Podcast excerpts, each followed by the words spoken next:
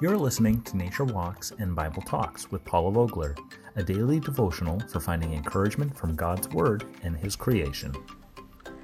If I asked you to name a fruit that smelled wonderful, but when licked or sucked on made you pucker up, I bet you'd guess what we will be talking about today. Our verse ties into it, and it is found in Matthew chapter 12, verse 33. It says, For a tree is recognized by its fruit. When I had the chance to plan a trip to Italy, I knew one of the places I wanted to see was the Amalfi Coast in the southern part of the country.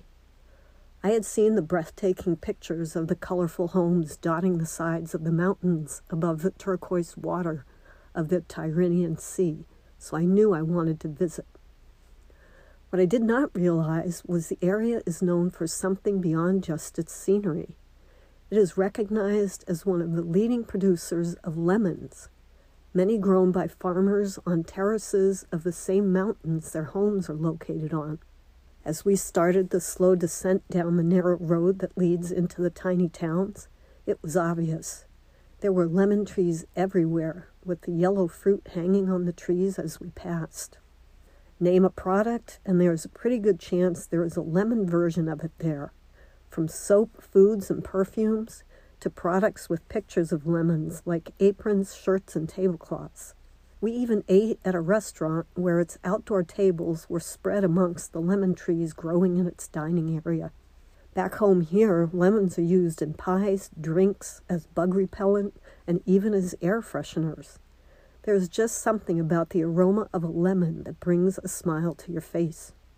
Did you know a lemon tree can live until it's 50 years old, even up to 100 years if properly taken care of?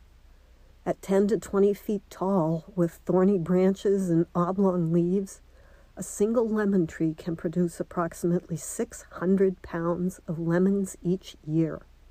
One thing is for sure those gorgeous lemon trees were going to produce lemons, not oranges, not apples, not pears, just one fruit lemons.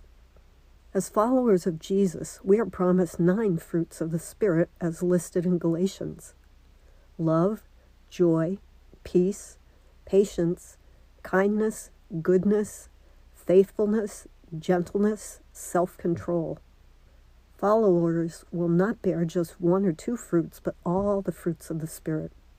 Compare that list with the deeds of the flesh adultery, fornication, uncleanness, lewdness, idolatry, sorcery, hatred, drunkenness, murders, jealousies. You get the picture. Quite the contrast in character and lifestyle of people who take the name of Jesus Christ and are called Christians.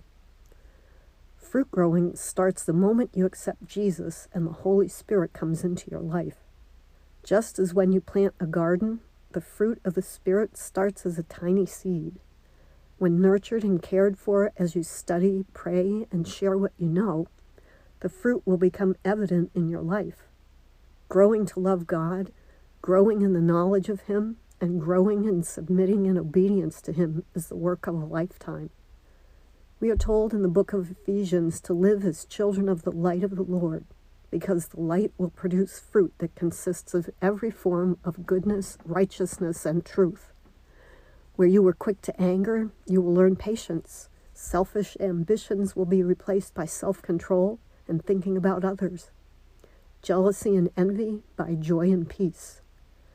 This fruit, nurtured and cared for, will have the sweet aroma like a lemon scent that will serve you and others well. See if you can find someone to share your fruit with today.